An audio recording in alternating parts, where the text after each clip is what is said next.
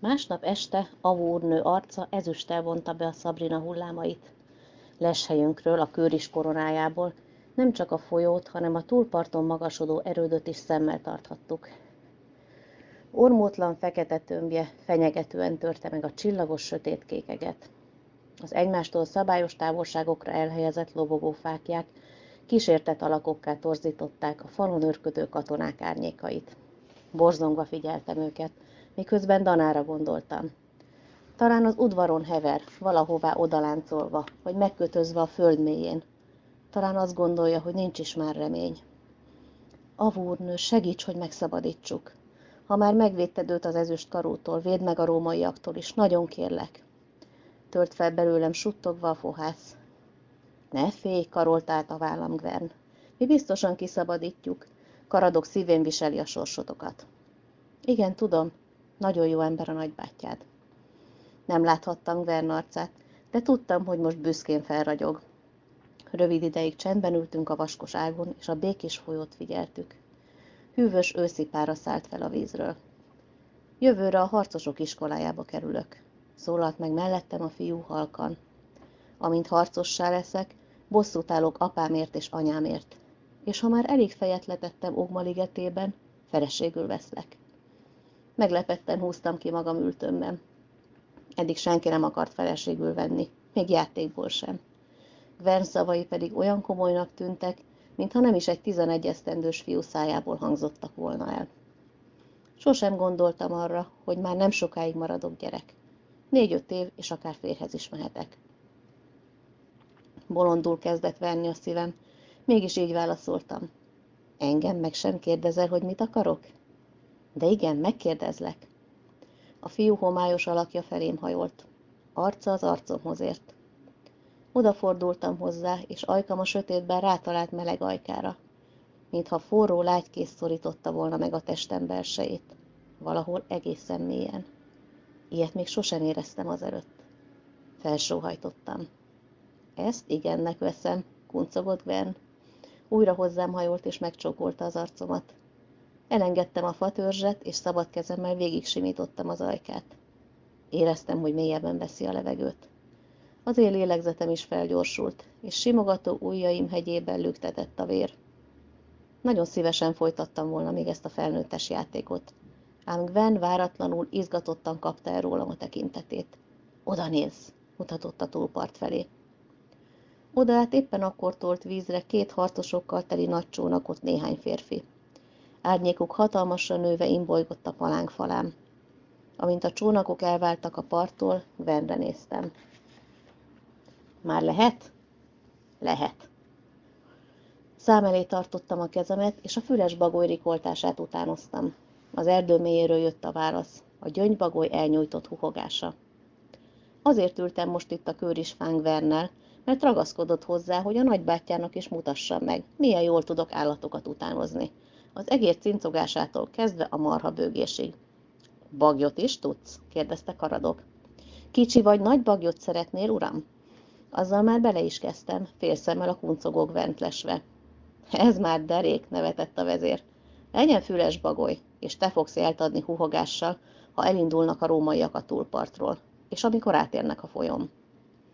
Megszámoltam, tizenkét ember utazott a csónakokban, a víz hátán. Egyetlen ló volt csak velük. Tizenkettőt huhogtam, ahogyan megbeszéltük. Utána mindketten meglapultunk a fán, mintha a vastagág göcsörtjei lennénk. A rómaiak nem vettek észre. Gyanútlanul kötöttek ki a parton, éppen előttünk. Egy hóri horgas, hosszú köpönyegű férfiú vezette őket. Elragadt, elhaladtak a kőrisfa alatt, az erdő belseje felé tartva. Ott már várta őket karadok kisebb csapatokra osztott népe, megbújva a csalitosban. Amint kiértek az országútra, egyesült erővel fognak lecsapni rájuk, ha az istenek is így akarják. Megint avúrnőhöz suttogtam kérlelő szavakat. A rómaiak néhány szívdobbanásnyi idő alatt eltűntek a sűrűben. Újra huhogtam, most már csak egyszer. A válasz messzebbről érkezett. Megvártuk, amíg a bozott zörgése elhaladt távolban, aztán lecsusszantunk a körésről. Gyerünk, utánuk, vezényelt de csak csendben.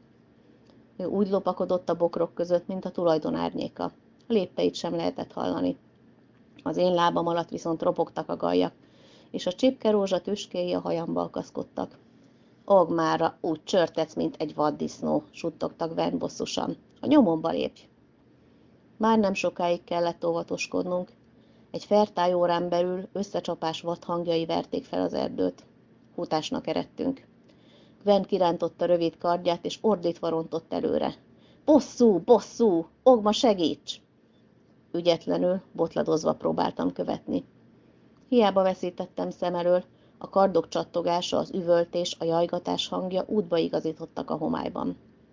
Már ritkulni kezdtek előttem a fák, mikor megütötte fülemet Gwen hangja, egészen közelről. Hé, azonnal eresszel! Elkapták a rómaiak, futott át rajtam a rémület.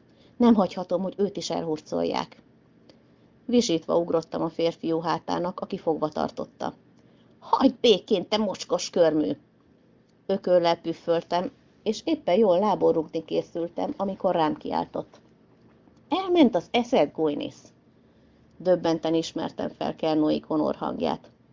A druida kemény kézzel fogta Gwen kardos csuklóját. Engedj el, harcolni akarok! Bosszú, bosszú! A fiú erejét megfeszítve próbált szabadulni. Miért nem hagyott harcolni, mester? Karadok rám bízott benneteket. Ha belevetnétek magatokat a csatába, levágnának. De az apám és az anyám, ziháltak Gwen haragosan. Megbosszulod majd őket, de nem most. Konor még mindig nem engedte el a karját. Többet érsz élve, mint holtan, és ha most kimész, a rómaiak megölnek. Szó nélkül átöleltem Gwent. Már nem akart szabadulni. Tehetetlen dühében sírva fakadt, fejét a vállamba fúrva, amíg a mester elvette tőle a kardot. Azt viszont senki sem tilthatja meg, hogy megnézzük, hogyan áll a harc, szólt Konor nyugodtan, és a kardot az övébe csúsztatva kézen fogott mindkettőnket. Halottat láttam már, nem is egyet. Az üstnépe épp elégszer ütött rajta a falumhoz ehe, falumon ehhez. De ilyen látványt, ami a fák közül kilépve a szemünk elé tárult, el sem tudtam képzelni. Az országutat elborították a holtak és a jajgató sebesültek, rómaiak és a mieink egyaránt. A vér, a verejték és a kiontott beleg bőze melbevágó volt. A bokrok leveleiről sötét vér csepegett, bele is léptem rögtön egy gőzölgő tócsába.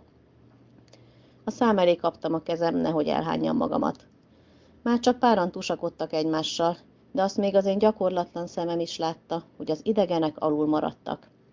A hóri horgas római parancsnok karadok medveülelésében vergődött. Egy másik harcos épp pányvát vetett rá. A római üvöltött.